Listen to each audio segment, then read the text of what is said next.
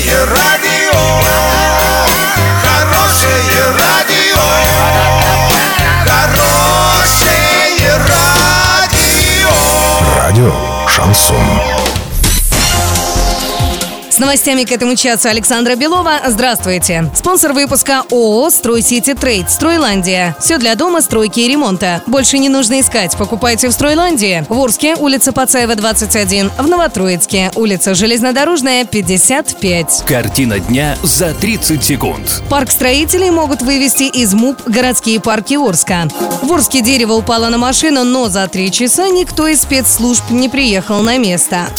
Подробнее обо всем. Подробнее обо всем.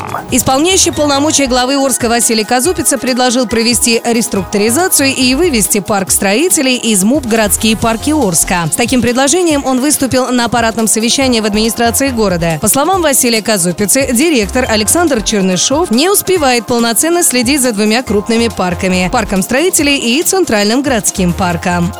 Накануне возле дома за номером 91Б по улице Станиславского Орска дерево рухнуло на автомобиль, задев при этом и самого водителя. Это случилось днем в 15 часов, но за три часа на место инцидента никто не приехал. Хозяин авто обращался и в управляющую компанию, и в полицию, и в МЧС. Причем в управляющей компании «Профессионал» пояснили, что многие специалисты на выходном, поэтому на место отправить некого. Доллары на сегодня 64,52, евро 73,04. Подробности, фото и видео отчеты на сайте урал56.ру, телефон горячей линии 30 30 56. Оперативно о событиях, а также о жизни редакции можно узнавать в телеграм-канале урал56.ру для лиц старше 16 лет. Напомню, спонсор выпуска «Стройландия» Александра Белова, радио «Шансон Ворске».